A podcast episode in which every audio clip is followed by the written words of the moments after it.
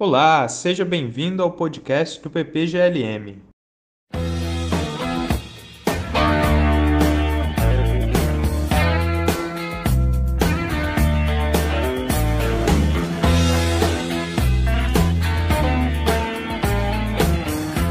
Olá pessoal, damos início a mais um episódio do podcast do PPGLM.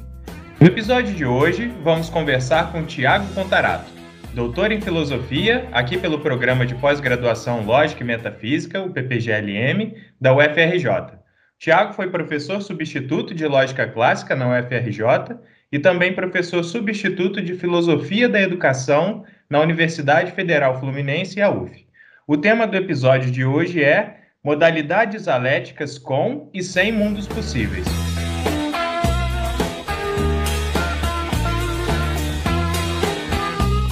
Primeiramente, Tiago, muito obrigado por aceitar o nosso convite. E para começar, nós gostaríamos que você falasse um pouquinho sobre o conceito de mundos possíveis nos estudos de metafísica e lógica modal. É, eu que agradeço a oportunidade aqui de participar né, de um evento aí da minha alma mater, a mãe que, que sempre me nutriu por tanto tempo. É, bom, o conceito de mundos possíveis envolve a reflexão mais profunda que o ser humano possui e também, digamos assim, acaba nos levando a um pouco de depressão. É, envolve a clássica pergunta: e se eu tivesse agido de modo diferente? E se? É, what if? É, o que aconteceria se? É, temos até uma série de TV da Marvel criada recentemente com essa temática essa, essa reflexão é, nos leva a pensar em cenários possíveis, diferentes daquele cenário que se realizou. Por exemplo, é, no cenário atual e real, aceitei, né, estou fazendo essa entrevista, mas há um cenário possível em que eu neguei fazer essa entrevista, outro cenário em que eu aceitei e me atrasei, outro cenário em que eu passei mal é, e, por, portanto, perdi a entrevista, outro cenário em que eu morri antes da entrevista, enfim, etc. É, esses cenários são exemplos de mundos possíveis. Cada mundo possível descreve uma situação contrafactual, isto é, uma situação diferente do que ocorre de fato no mundo real em que vivemos é aqui que entra a definição de mundo. É, a primeira coisa que precisamos pensar é sobre o que é mundo. Logo de imediato, é claro que, que mundo não se refere somente ao planeta Terra, é óbvio. Acho que todo mundo sabe. Né? É, tipo, não, eu não estou querendo dizer que há outros mundos possíveis, seriam outros planetas, lá em outra, outras galáxias. Não. Mundos possíveis são realmente cenários que a gente concebe na nossa mente. Em minha pesquisa de doutorado, identifiquei que é importante definir mundo de modo bem claro, principalmente porque mundo pode ter definições diferentes, dependendo do sistema filosófico que estiver sendo analisado.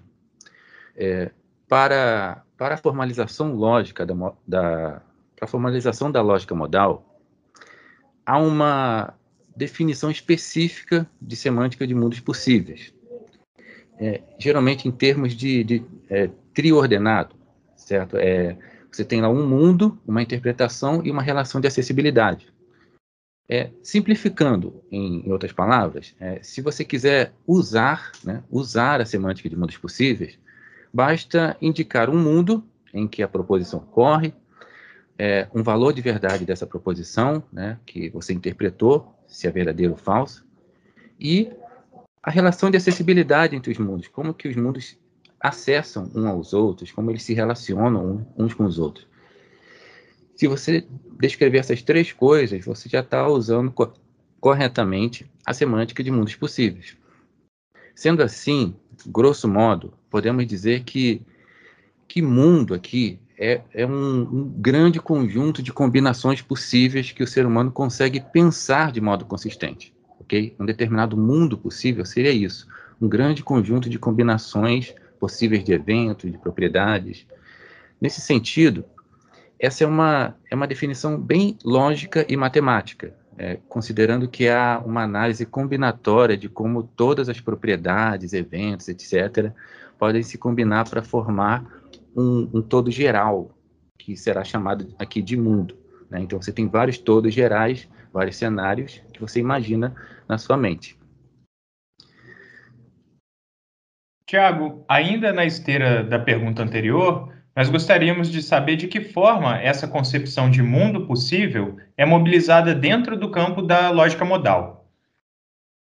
É, realmente, a, a, principal aplicação é, na filosofia ocorre na área da lógica e da linguagem. O uso de mundos possíveis ocorre para dar um significado preciso para algumas expressões linguísticas. É, digamos, na qualidade de algo formal e lógico, como abstrações em nossas mentes. Os mundos possíveis servem como um instrumento lógico que nos auxilia para descrever modalidades aléticas, é, que são a necessidade, a possibilidade, a contingência e a impossibilidade. É, é para resumir aqui, é, vejamos uma aplicação na prática, certo? Para facilitar um pouco a coisa. Veja que é fácil definir necessário e contingente usando mundos possíveis. É, a proposição 2 mais 2 é igual a 4, e aqui eu coloco bem claro que 2 mais 2 é igual a 4 é, em termos de um sistema decimal e em grandeza escalar. Se for, sei lá, um sistema quaternário, por exemplo, 2 mais 2 seria igual a 10. Mas vamos supor que 2 mais 2 é igual a 4 em um sistema decimal e em grandeza escalar, certo? Essa frase aí, 2 mais 2 é igual a 4, essa proposição, ela é necessária. Por que, que ela é necessária? Porque em todos os mundos possíveis, em todos os cenários possíveis na nossa mente, aquilo ali ocorrerá. A gente não consegue conceber na nossa mente um cenário em que duas coisas mais duas coisas não seja quatro. Todos os cenários, duas, duas coisas mais duas coisas será igual a quatro. Veja que a gente usou, então, é, mundos possíveis para definir o que, que é a necessidade, certo? Para fazer uma descrição, dar um significado para a necessidade. Assim também, é contingente que o céu é azul, porque há uma intenção do falante de transmitir a ideia de que a proposição é verdadeira naquele momento no mundo real e em, em que vivemos. É, mas é fácil imaginar um cenário, digamos assim, em que ou um mundo possível em que isso não esteja não seja verdadeiro. Por exemplo, é, é, é fácil imaginar um cenário onde o céu é cinza porque o tempo está nublado. É fácil imaginar o, um céu noturno lá que é preto. Então a, a expressão o céu é azul, a proposição o céu é azul, ela é contingente, porque você consegue imaginar outros cenários onde o céu não seja azul, onde ele seja cinza ou preto. Veja, definir o que é uma coisa contingente. Seguindo assim, a gente pode imaginar também é que é fácil definir a possibilidade e a, ou a impossibilidade. Possibilidade é, acontece geralmente quando a gente levanta uma hipótese é, que a gente não tem tanta certeza, certo? A gente, ah, possivelmente há vida fora do planeta Terra. Isso indicaria simplesmente que a proposição seria verdadeira em algum mundo possível, quer dizer, em algum cenário que a gente conseguiu conceber.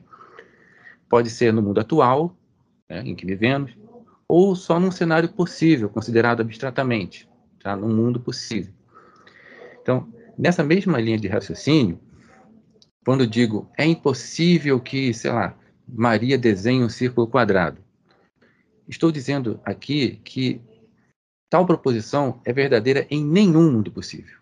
Veja, possível é o que ocorre em algum mundo possível e impossível é o que ocorre em nenhum mundo possível. Então, no final das contas, a gente está meio que quantificando sobre mundos, certo? Se você observar bem. Necessário é o que ocorre em todos os mundos, é possível o que ocorre em algum mundo possível, e impossível seria o que ocorre em nenhum mundo possível. Seria aquela proposição verdadeira, né? em, ou, em nenhum, em algum ou em todos. É, veja que veja como o conceito de mundos possíveis é, veja como esse conceito permitiu que tenhamos uma visualização mental do significado das modalidades aléticas. É por isso que chamamos de semântica aqui, né? semântica de mundos possíveis, pois tal, tal é, como qualquer semântica, a intenção era dar um significado para essas expressões linguísticas que a gente usa no nosso dia a dia, né? Possível, impossível, contingente, ok? Então, diga-se de passagem que até chegar a meados do século XX, outros modelos de semântica para as modalidades aléticas foram é, rejeitadas como, assim, inclusive insuficientes, porque não conseguiam produzir corretamente uma extensão dos sistemas já aceitos na lógica clássica. Já existiam teoremas da lógica proposicional, por exemplo, que precisavam continuar sendo válidos dentro do novo sistema modal a ser criado. É, então, assim, imagine que é, havia outros modelos, mas isso é, é difícil, é, foi difícil consolidar isso tudo. A própria consolidação da semântica de mundos possíveis não foi simples, mas ela acabou por se demonstrar bem mais eficaz, ok? Tiago, nós sabemos que há muita discussão a respeito do conceito de mundos possíveis, né? tanto no campo da ontologia quanto no campo da epistemologia. Por exemplo, dois autores contemporâneos de grande renome, como David Lewis e Saul Kripke, eles apresentam visões diferentes a respeito desse conceito. Por um lado, David Lewis defende a realidade concreta de mundos possíveis, mas o Kripke não defende essa posição. Então, é, em linhas gerais, você poderia falar mais é, sobre as divergências a respeito desse conceito? É, sim, sim. É, Para responder a isso, eu diria que a posição mais amplamente aceita é a de que os mundos possíveis, no mínimo, no mínimo, são meros construtos abstratos mentais que servem como instrumento para fazermos as formalizações lógicas. Okay? Então, é, por que, que alguém, um filósofo, se preocupa em formalizar, formalizar logicamente? Ele quer dar o sentido preciso, o significado preciso para algumas expressões ok? Por isso a gente formaliza logicamente. E por isso a gente precisa de alguns instrumentos para ajudar nessa formalização. E Mundos Possíveis ajuda nesse, nessa, nessa formalização. Esse é o, assim, quando você pensa em mundos possíveis apenas como construtos abstratos mentais, nós temos aí o posicionamento de Saul Kripke, okay? que foi o principal desenvolvedor da semântica de mundos possíveis. Inclusive, atualmente, temos é, o sistema mais básico com a inicial do, do seu sobrenome. É, chamamos é, é de sistema K, né, por causa de Soul Cryptic. É, no entanto, aí, é, uma vez que a semântica de mundos possíveis se encaixa perfeitamente nas nossas intuições modais e, inclusive, esse encaixe se dá matematicamente e de modo exato. É, da década de 1970 para cá, essa tamanha precisão levou alguns filósofos a defenderem a realidade, ou não, né, desses mundos possíveis. Será que eles existem mesmo? Se eles, eles são reais, que propriedades eles possuem? É, supondo que existam, como podemos formalizar matematicamente essa existência? Então, veja que David Lewis, que seria, no caso aí, um defensor desse realismo modal, né, que considera a existência mesma desses mundos, o próprio David Lewis não realizou uma demonstração científica e totalmente convincente da realidade de outros mundos possíveis, mas suas teses abriram a mente dos teóricos para essa hipótese. Okay? É, nesse ponto aí é, é, importante separar aqui a, a semântica de mundos possíveis na filosofia daquilo que ficou conhecido como teoria do multiverso na física é importante separar uma teoria da outra. É verdade que ambas as teorias podem se beneficiar mutuamente, trocando conceitos, e o desenvolvimento das reflexões na física pode auxiliar na filosofia, e vice-versa. É, vejo muitas entrevistas e documentários onde físicos se expressam de modo muito semelhante aos lógicos modais. É, contudo, precisamos destacar que essas teorias foram desenvolvidas de modo diferente e até é, de modo independente uma da outra. É, na filosofia da linguagem, a intenção era formalizar logicamente e desenvolver um, o significado de algumas expressões linguísticas, né, no caso das modalidades aléticas aí. Já na física, a teoria do multiverso foi desenvolvida a partir das leis da natureza e, e de reflexões envolvendo múltiplas dimensões, é, que vão além né, das três dimensões conhecidas do espaço, aí, né, como é o, o, caso lá da quarta dimensão temporal, resultado das descobertas de Einstein. Então, a física ela baseia a sua teoria do multiverso em outras coisas. O desenvolvimento foi outra coisa, ok? É importante separar, então, a teoria do multiverso não é exatamente a semântica de mundos possíveis, mas uma coisa pode digamos, uma teoria pode meio que auxiliar a outra em certo sentido, ou influenciar a outra de alguma maneira. Ok? Beleza, Tiago. Nesse ponto, eu gostaria de recuperar a noção de modalidade dialética em outros autores importantes na história da filosofia.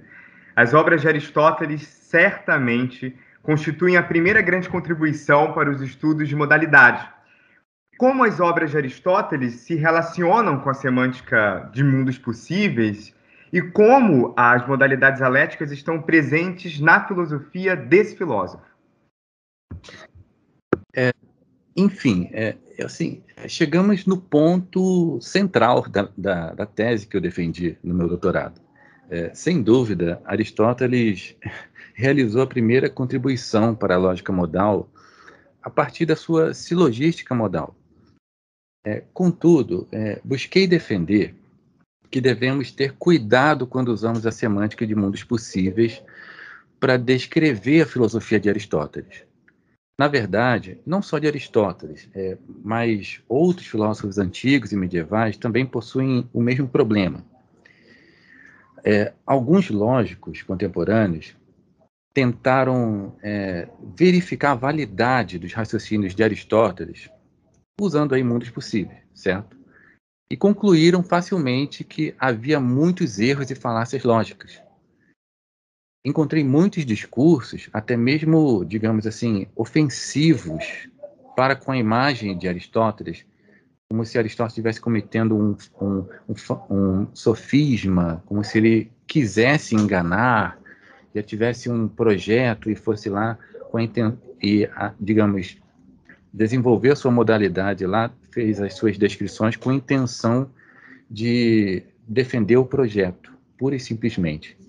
Não tinha um compromisso com a verdade. Isso, já vi discursos desse tipo. E é claro, né? Quando você vê uma coisa desse tipo, é um filósofo sendo ofendido, não demorou muito para aparecer algumas respostas a isso, na tentativa de defender Aristóteles.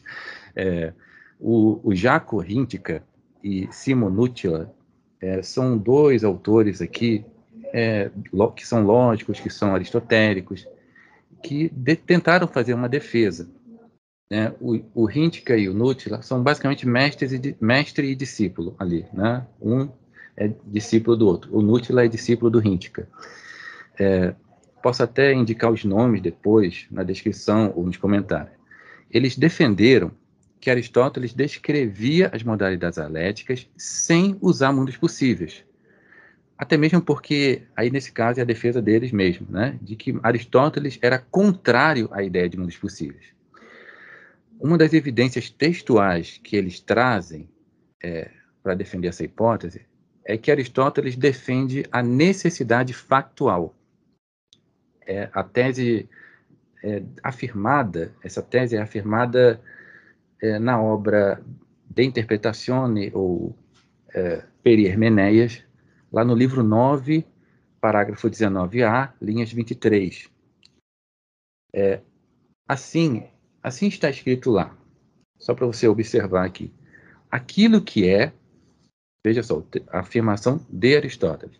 Aquilo que é deve ser necessariamente quando é. Aquilo que não é, não pode ser quando não é. Veja claramente a questão aí. Deve ser necessariamente quando é. Naquele ponto do tempo, é a coisa é tratada como algo necessário. Então, até para comentar aqui, é, para Aristóteles, essa entrevista aqui é necessária. Tá? Não, é, não tem como, no momento que está acontecendo, não, você não deveria ficar imaginando cenários alternativos. Aquilo que não é, não pode ser quando não é. Simplesmente não pode ser. É impossível ser quando não é. então há uma necessidade do fato. Essa interpreta, é, esse fato aqui da nossa entrevista, no momento que está acontecendo, ele é necessário. Quando é, ok? Então existe a necessidade fatual que Aristóteles defende. Esse seria um indício de que Aristóteles não conceberia nos seus raciocínios aquelas situações contrafactuais, isto é, aqueles cenários diferentes dos fatos. Lembrando que situações contrafactuais são a base para concebermos abstratamente outros mundos possíveis, diferentes deste mundo atual, real. Se Aristóteles não considera situações contrafactuais nos seus raciocínios, é também ele também ele também não consideraria os mundos possíveis, ok, nos seus raciocínios. É, uma vez constatando isso, é, o Hintke e Nutila defenderam que Aristóteles fazia uma equivalência entre modalidades aléticas e modalidades temporais. Ok? Essa foi a essa foi a tentativa de resolver o problema de e Nutila. Ele e, tornou equivalente modalidade alética e modalidade temporal. Você dá o sentido da modalidade alética simplesmente mostrando a modalidade é, temporal correspondente.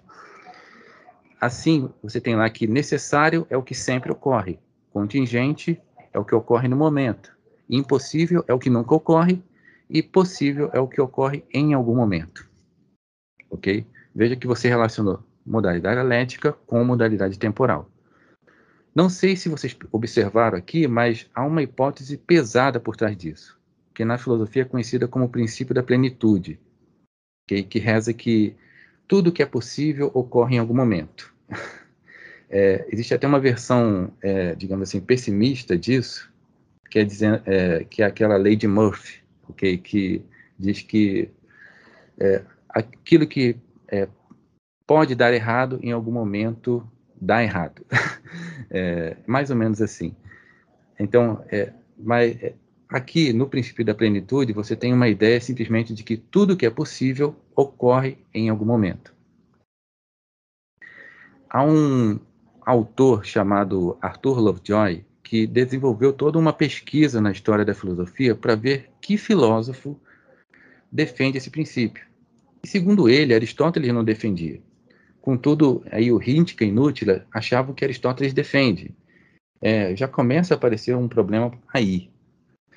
É, que o, o, próprio autor principal da estudioso não defendia e o Hintke e Nutila estão achando que Aristóteles defendia.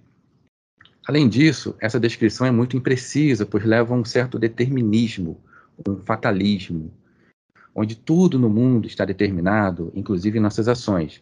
É, é bem sabido né, que Aristóteles é um defensor da liberdade de modo indeterminista. Então, não faz sentido considerá-lo como, como um determinista, ok?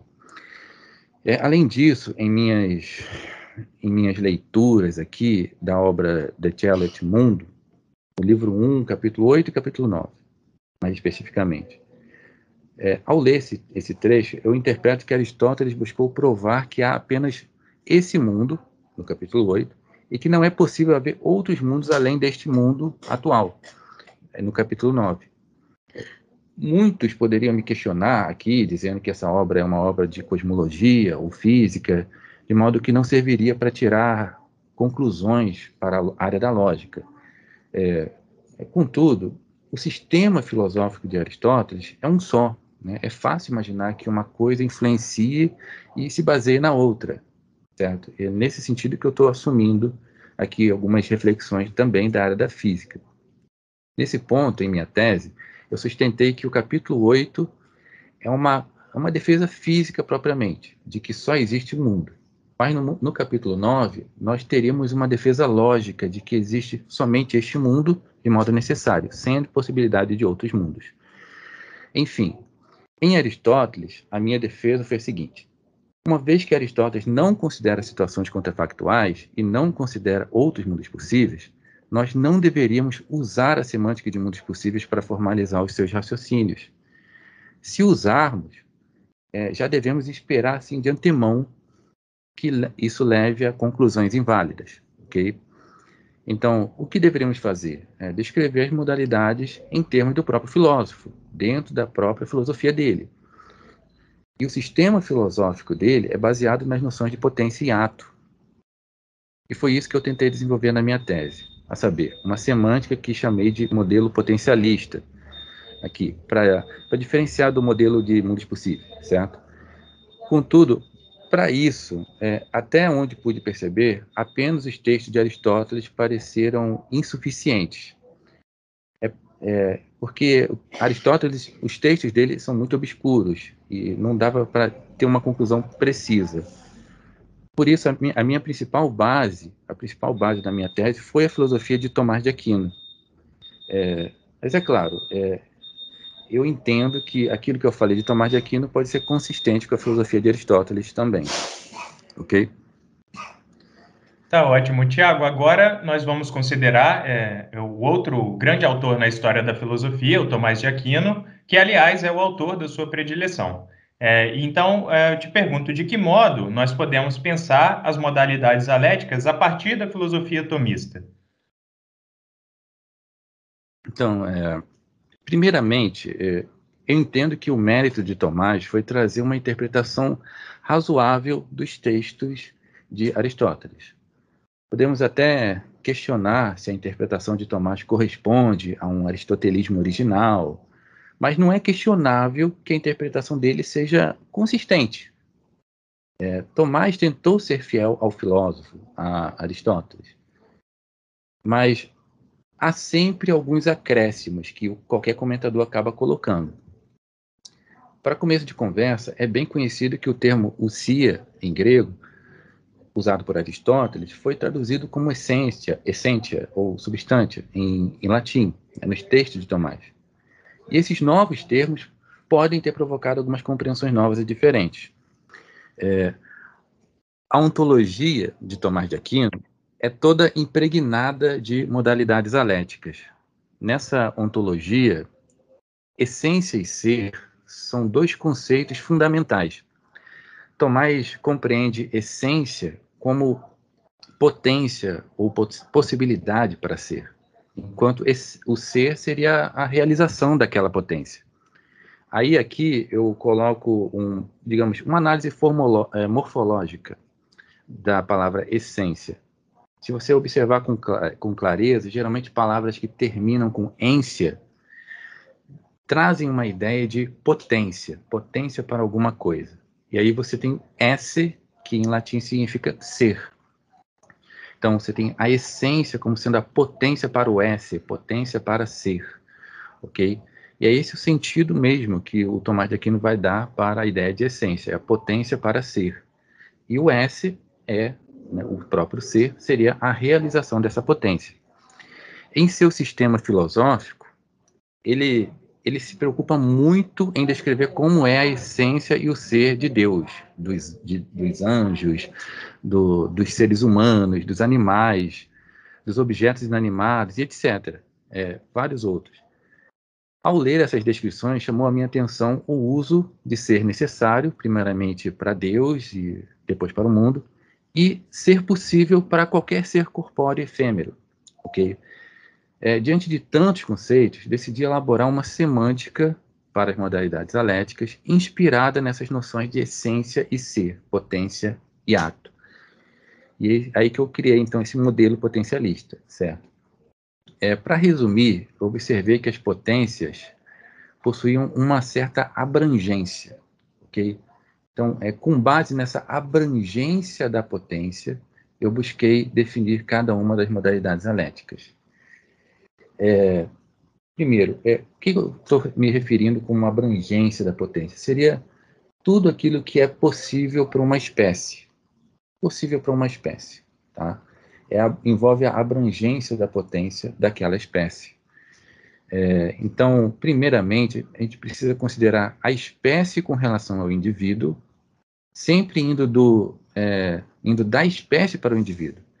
Sempre pensamos nesse sentido, do geral para o mais particular, pois o, o contrário vai, vai levar a, a, outras conclusões, certo? É, o Kit Fine, por exemplo, ou alguns disposicionalistas contemporâneos, eles partem do individual para o geral, e isso leva a uma série de conclusões diferentes daquela que eu costumo é, desenvolver aqui. eu, nós precisamos sempre considerar essa ordem, do mais geral para o menos geral, ok? E, assim, para facilitar um pouco a nossa compreensão, imagine o seguinte, imagine que você tem um recipiente, ok? É, um recipiente, e geralmente essa abrangência de potência seria, um, um, abrangência de potência da espécie seria como que um recipiente, qualquer aí, um pote, vamos colocar assim. É, se algo estiver dentro da abrangência de potência, dentro desse recipiente, a coisa é possível. Se estiver fora da, desse recipiente, a coisa é impossível. É, se, esse, se essa coisa de dentro ela preenche apenas parcialmente a, o recipiente, digamos assim, se preenche parcialmente, você vai dizer que é contingente. Se preenche totalmente o recipiente, você vai dizer que a coisa é necessária. É, é esse o raciocínio de Tomás. Para citar alguns exemplos mais práticos aqui, imagine o seguinte, que eu considere, por exemplo, o, que Sócrates foi careca. Né? Isso está dentro da abrangência da potência de Sócrates. Né? Apesar de que careca é um acidente e tudo mais, a gente pode falar que está inerido no, no indivíduo, mas pense que o acidente ele não pode ser inconsistente com a essência da espécie, ok? Então, eu sei que aqui é uma série de raciocínios que precisam ser colocados, mas vamos é, considerar que não, esses acidentes não são inconsistentes com a abrangência da potência da espécie. Ok? É, e é isso que vai acontecer então. Então, você tem um exemplo. Sócrates, né, um indivíduo da espécie humana, é, foi careca. Né, ele é careca. Se você, é, você consegue imaginar algum indivíduo da espécie de Sócrates que tenha predicado de ser careca? Se você consegue imaginar, então o predicado estará dentro da abrangência da potência da espécie, ok? Então você imagina lá que esse recipiente que a gente estava supondo aí seria a abrangência da potência da espécie. Então, ser careca está dentro ali desse recipiente. Portanto, é algo possível. Essa seria a chamada possibilidade simpliciter. É, em latim, simpliciter significa de modo simples. É a possibilidade simples, ok? É, aquela possibilidade, então, que indica que algo é, é possível para uma espécie, é, é, uma capacidade da espécie. De uma maneira mais é, clara, que a gente poderia simplesmente dizer o seguinte: se um predicado está dentro das capacidades da espécie, então há uma possibilidade simpliciter, ok? Por exemplo, Sócrates é, foi careca, então está dentro das capacidades da espécie. Sócrates corre, Sócrates anda, está dentro das capacidades da espécie. É, então está dentro do recipiente, ok? Se um predicado está fora das capacidades da espécie, então há uma impossibilidade simpliciter, é, de modo simples. É, veja, assim, por exemplo, que é, voar, por exemplo, voar seria uma coisa que está fora das capacidades é, da espécie humana. Fora das capacidades, estaria fora do recipiente. Por isso que eu estou trazendo aquela imagem do recipiente aqui. Se está fora das capacidades humanas, então é algo impossível. Estaria, por exemplo, dentro da, de um outro recipiente, o recipiente lá da, das espécies das aves, por exemplo. Né? Voar seria é, dentro dessa, desse outro recipiente, mas não do recipiente da espécie humana, digamos assim. Então, é, uma vez que está fora da espécie humana, Sócrates voar é algo impossível, ok? Veja aí, impossibilidade simpliciter. Esse é o significado da impossibilidade simpliciter. É, veja que esse dentro e para possível e esse fora pra, para o impossível já é uma concepção diferente da semântica de mundos possíveis. Está bem diferente lá daquela semântica que a gente tinha visto antes. Já é uma forma, uma semântica diferente. E que mostra uma intuição um pouco diferente que a gente costuma ter no nosso dia a dia. Realmente a gente geralmente associa a espécie, ok? Ah, isso aqui é possível para a espécie, impossível para a espécie, ok? Aí que tá. A partir daqui, quando a gente fala de contingência e necessidade, é, isso envolve uma certa física da época que não é lá muito é, legal, é porque está tudo errado, na verdade.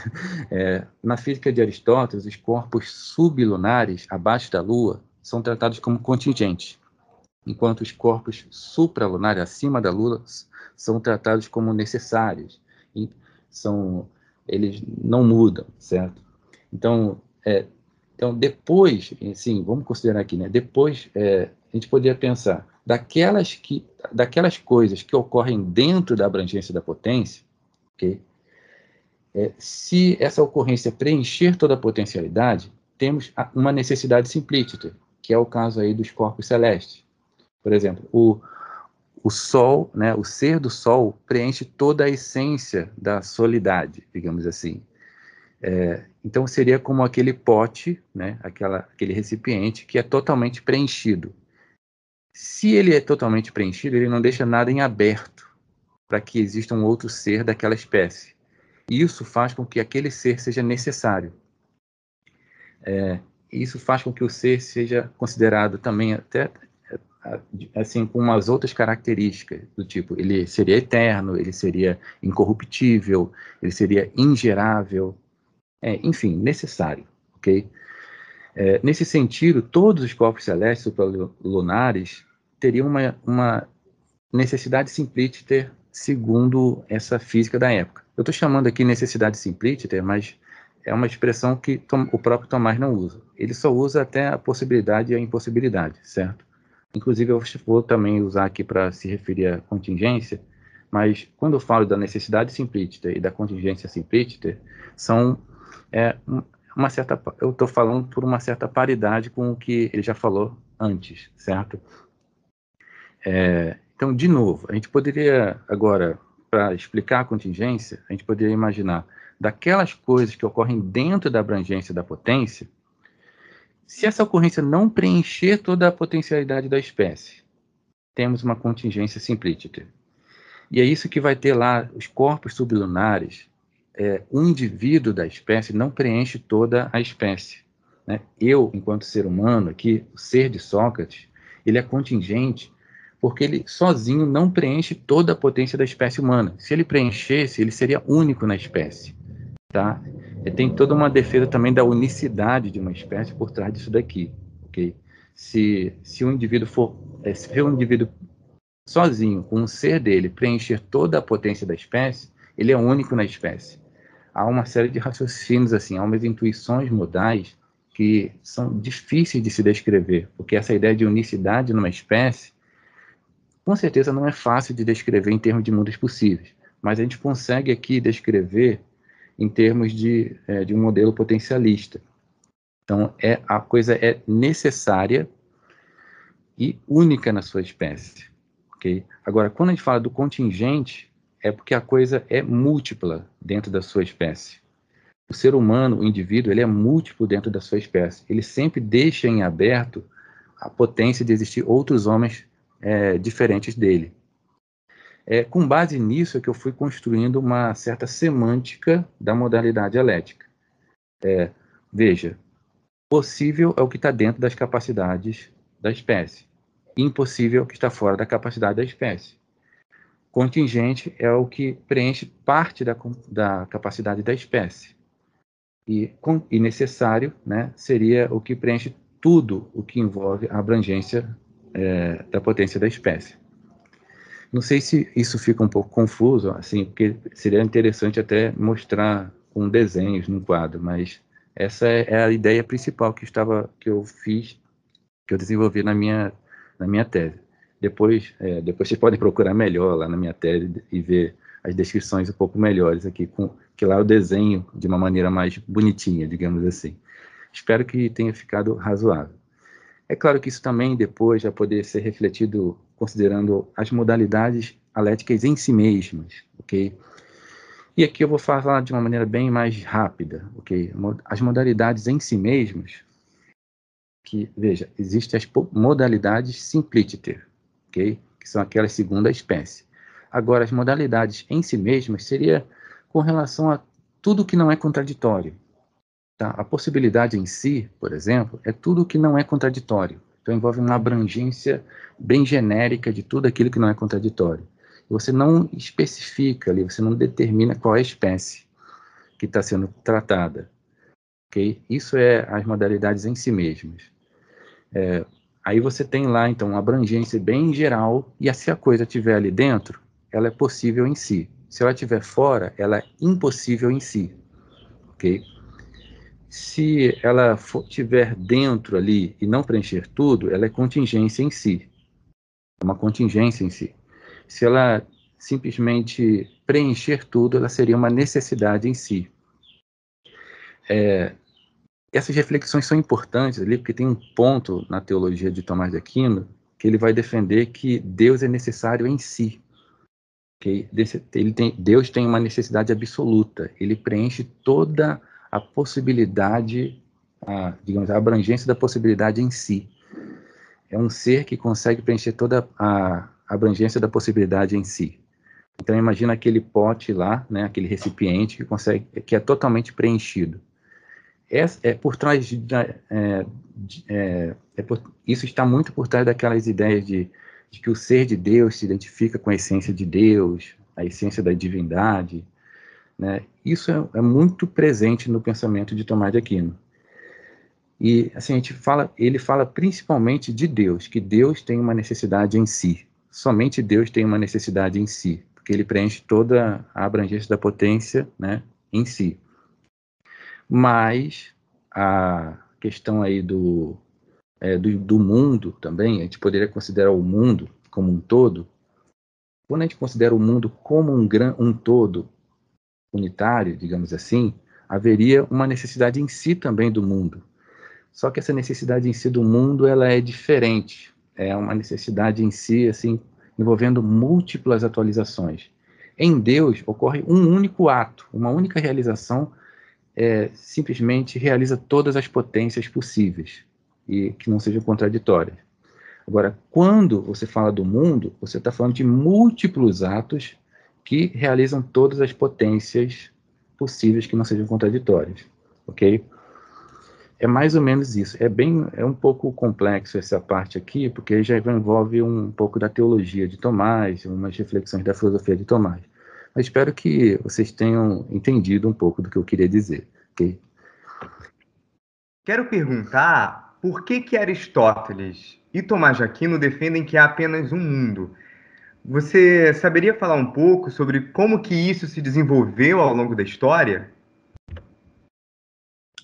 É, é, é, vou tentar falar de modo geral. É, é o raciocínio de ambos Aristóteles e Tomás é bem parecido. Ambos definem mundo como a totalidade. E é aqui que mora o problema. Se mundo envolve tudo, então é tudo. Não pode deixar de passar nada. Ok? É, essa é a questão. Você começa a definir mundo como uma totalidade. É diferente das definições atuais, que ela fala de uma questão de uma é, digamos, de relação entre partes que seja consistente. Não, aqui está sendo defendido como uma totalidade de todas as coisas, enfim. Se envolve, se o mundo é tudo, então é tudo, não pode deixar escapar nada. Então, Aristóteles define mundo como uma totalidade dos corpos e das coisas, ou das coisas materiais. Isso ele faz logo no início do De Cellet Mundo. E essa definição é muito forte. Depois, é, lá no capítulo 9, que eu já comentei antes, né, no capítulo 9, lá no De Cello, é, parágrafo 278a, linhas 21 e seguintes, é, e também lá no 279a, linha 7 e seguinte, você tem lá que Aristóteles defende, é, defende que todas as formas, em conjunto, preenchem toda a potencialidade da matéria-prima ele não deixa nada da potencialidade da matéria-prima em aberto. Então, todas as formas em conjunto preenchem toda a potencialidade da matéria-prima, o que tornaria impossível haver outro mundo além deste mundo atual. É, é, curiosamente, aqui, só por uma questão de curiosidade mesmo, eu acabei descobrindo recentemente que Platão, lá no Timeu, parágrafo 31a, linha 1 em, em diante, é, e Platão defende algo parecido com Aristóteles, envolvendo a completude e a totalidade do universo.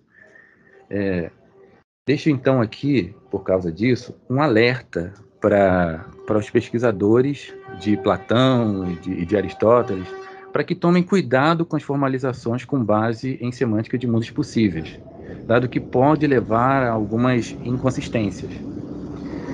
É, nesse ponto aí, mesmo que a consideração de mundos desses autores aí estejam em termos de física, né, porque eu estou falando de Cello, o Timeu também é um, um livro para falar da, da, cosmologia, enfim, mesmo que esteja dentro da, da consideração em termos de física, eu entendo que haveria influência indireta nos raciocínios lógicos também desses autores, ok? É, eu acho muito interessante é, ver Aristóteles no século IV, veja só, no século IV a.C., falar de múltiplos mundos possíveis, lá no De Cello, é uma tese que parece ser da física atual, né, do século XX. Eu, é impressionante mesmo.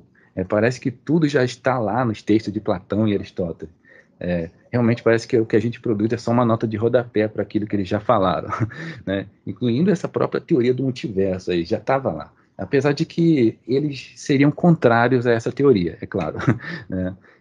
Aí, considerando então a influência desses filósofos no Ocidente, é razoável pensar que até meados da escolástica, os filósofos em geral tendiam a pensar que existe necessariamente apenas o mundo atual eles seriam atualistas bem rigorosos, sem a concepção de existência de outros mundos possíveis. É, é importante, assim, só para deixar claro que é, isso não é assim, a gente não pode generalizar também, é importante deixar claro. Não é que todos os filósofos sejam assim, ok?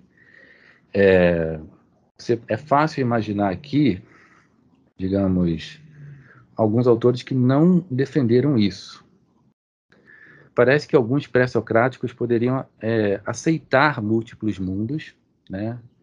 É, assim, não, não lembro exatamente quais são os pré-socráticos, mas parece que Empédocles e Demócrito poderiam aceitar múltiplos mundos. Eu não sei em que sentido, se um se, é sequenciado, se é ao mesmo tempo, mas eles poderiam aceitar, ok? Então, assim, só para tomar o devido cuidado aqui para não generalizar. Mas, em geral, assim, é, de uma maneira mais que eu, até onde eu pude conhecer, a maioria dos filósofos tendem, até meados da escolástica, a defender um mundo atual, um único mundo, ok? E não haveria outros mundos além deste. Então, quanto a Tomás de Aquino, até onde eu percebi, ele quase sempre acompanha Aristóteles, apesar de que também já vi Tomás definir mundo como totalidade das criaturas, é, porque Aristóteles fala totalidade dos corpos.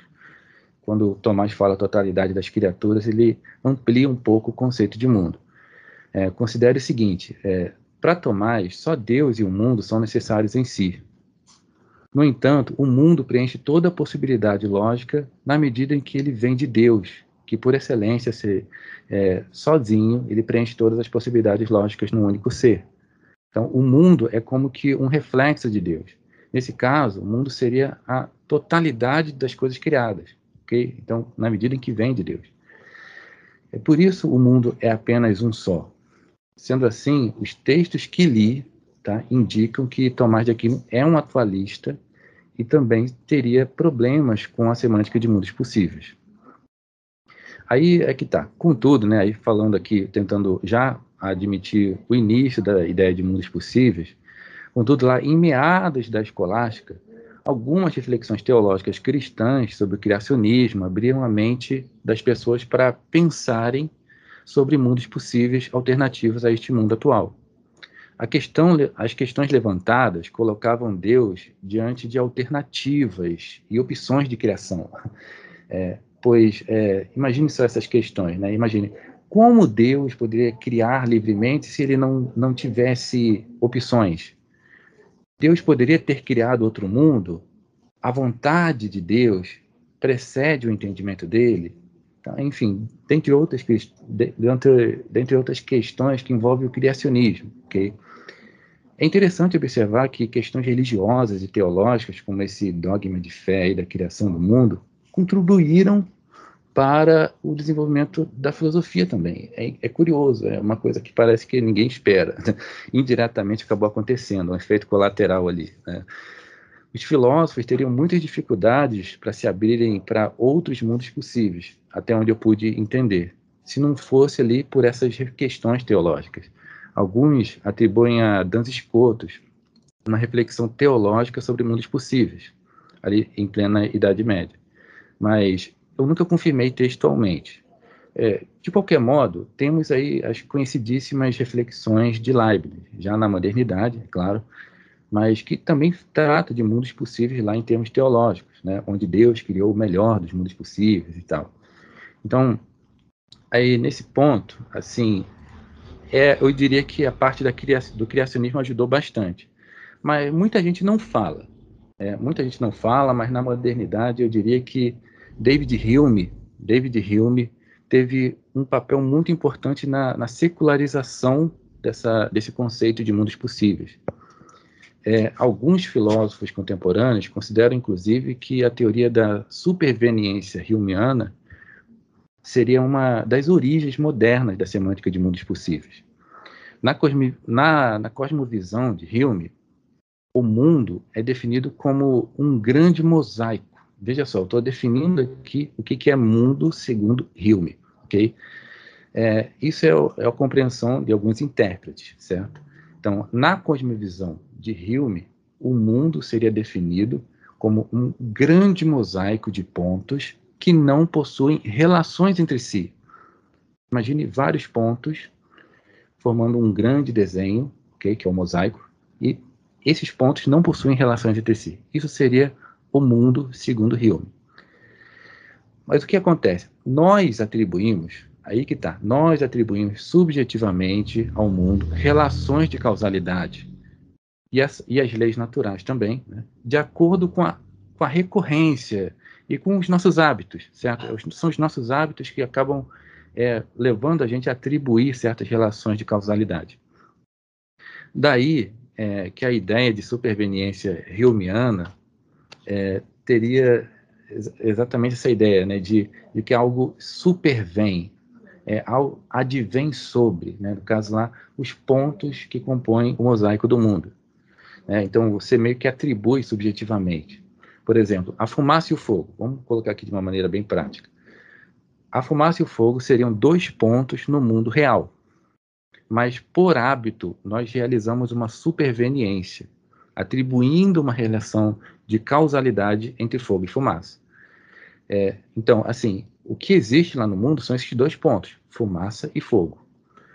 Nós, por, pelo nosso hábito, a gente acaba, acaba super, é, realizando essa superveniência, a gente acaba sobrepondo sobre esses pontos a ideia de uma relação de causalidade entre fogo e fumaça, ok? Essa compreensão de mundo, como um grande mosaico de pontos, é, já começa, digamos assim, a ser bem próxima da compreensão contemporânea de mundo, é, que seria, digamos assim, uma grande, seria tipo aquela total, aquela grande combinação de qualidades de partes de modo consistente. Então, seria a nossa própria noção de mundo possível, ela é um, um pouco devida, né? A gente deve muito também à própria superveniência humeana, à visão de mundo de David Hume. Mas é claro, a gente pode também imaginar que tudo começou, na verdade, com aquelas reflexões meio teológicas lá da Idade Média. Ok.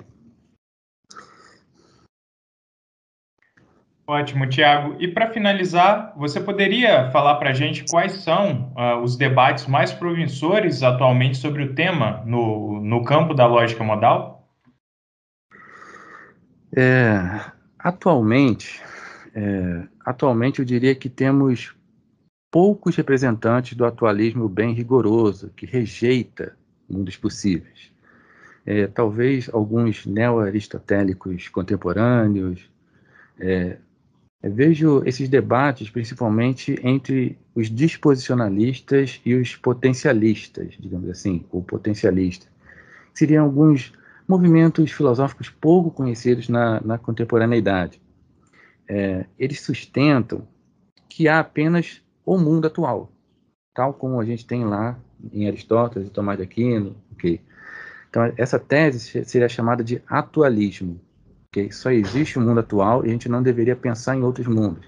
É claro, tem um atualismo radical, rigoroso, que diz que a gente não deveria nem sequer descrever as modalidades aléticas é, em termos de mundos possíveis, tá? Nem descrição formal, lógica, nada. É, mundos possíveis só atrapalham, tipo assim. É, então ele tem um atualismo bem rigoroso desse tipo.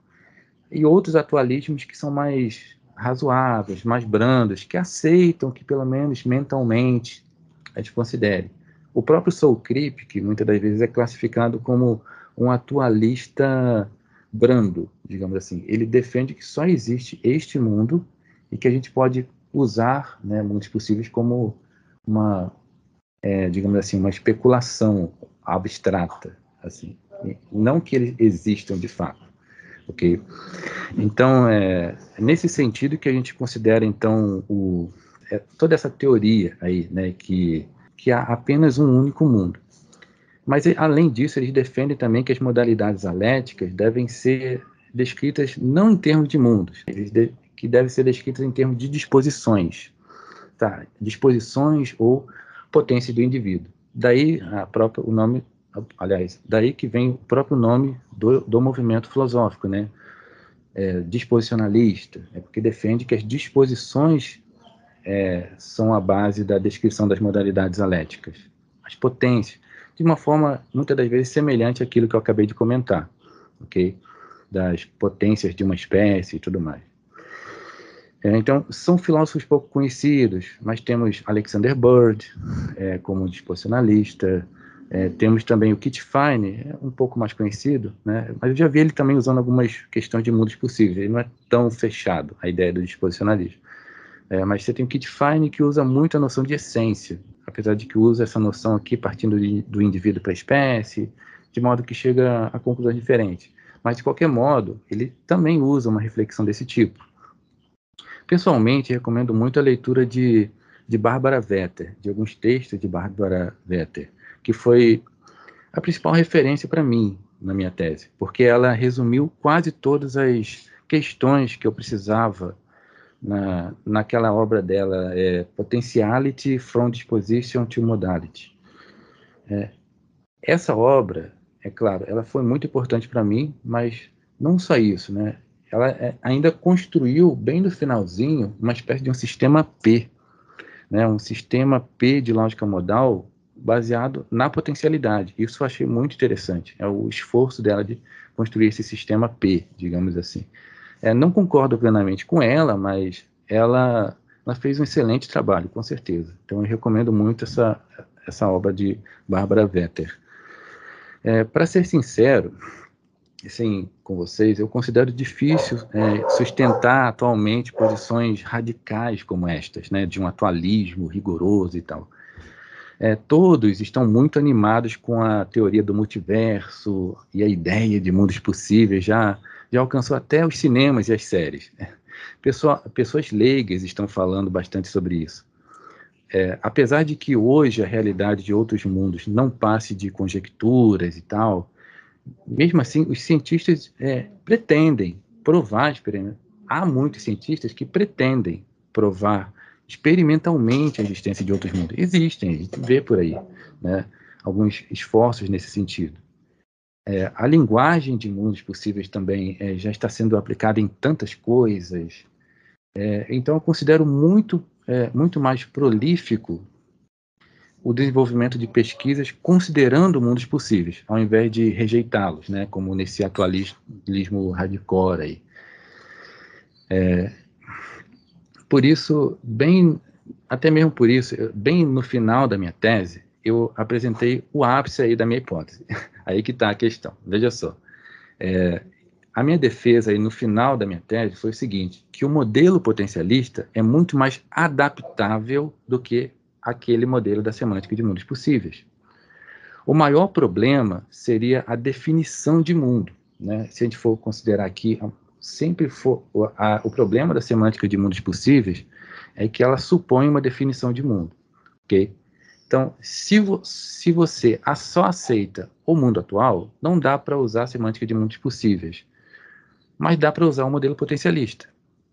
Contudo, aí o ponto mais interessante, que é da minha tese, é que se você aceita mundos possíveis, nada te impede de você usar também o modelo potencialista. É, por exemplo, basta você considerar abstratamente aí, veja só que eu, tô, vou fazer uma descrição dos mundos possíveis em termos de modelo de é, modelo potencialista.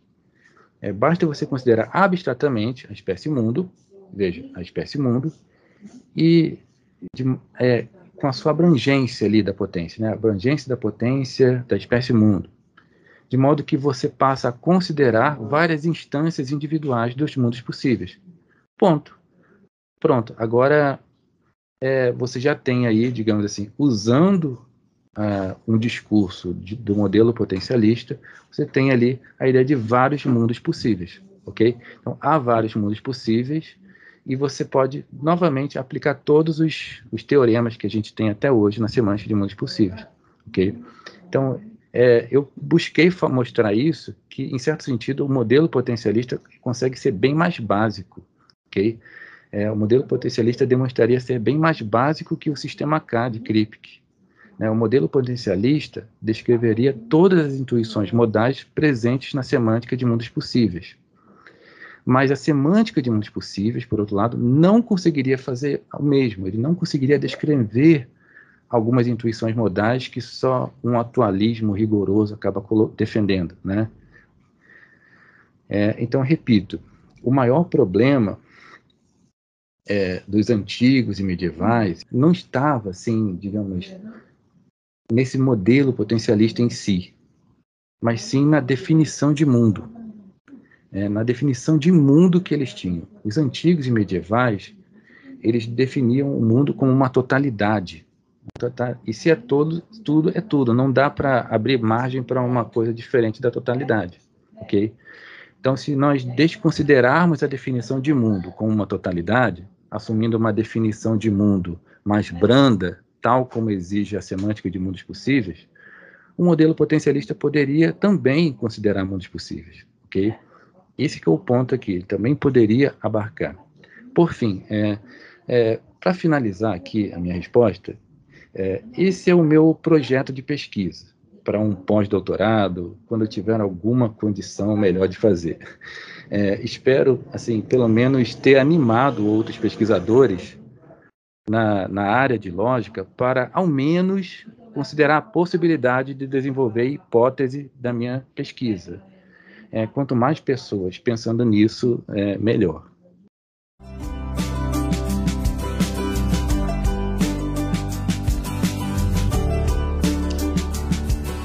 Perfeito, Tiago. Nós te agradecemos muito pela excelente entrevista e também agradecemos a você que nos ouviu pela sua audiência. Pedimos que compartilhe esse episódio com os amigos e que siga a gente nas redes sociais. Nós estamos no Instagram, Twitter e YouTube. E por meio das nossas redes, é, você ficará por dentro de todas as nossas atividades e eventos. E claro, continue acompanhando os próximos episódios do podcast do PPGLM.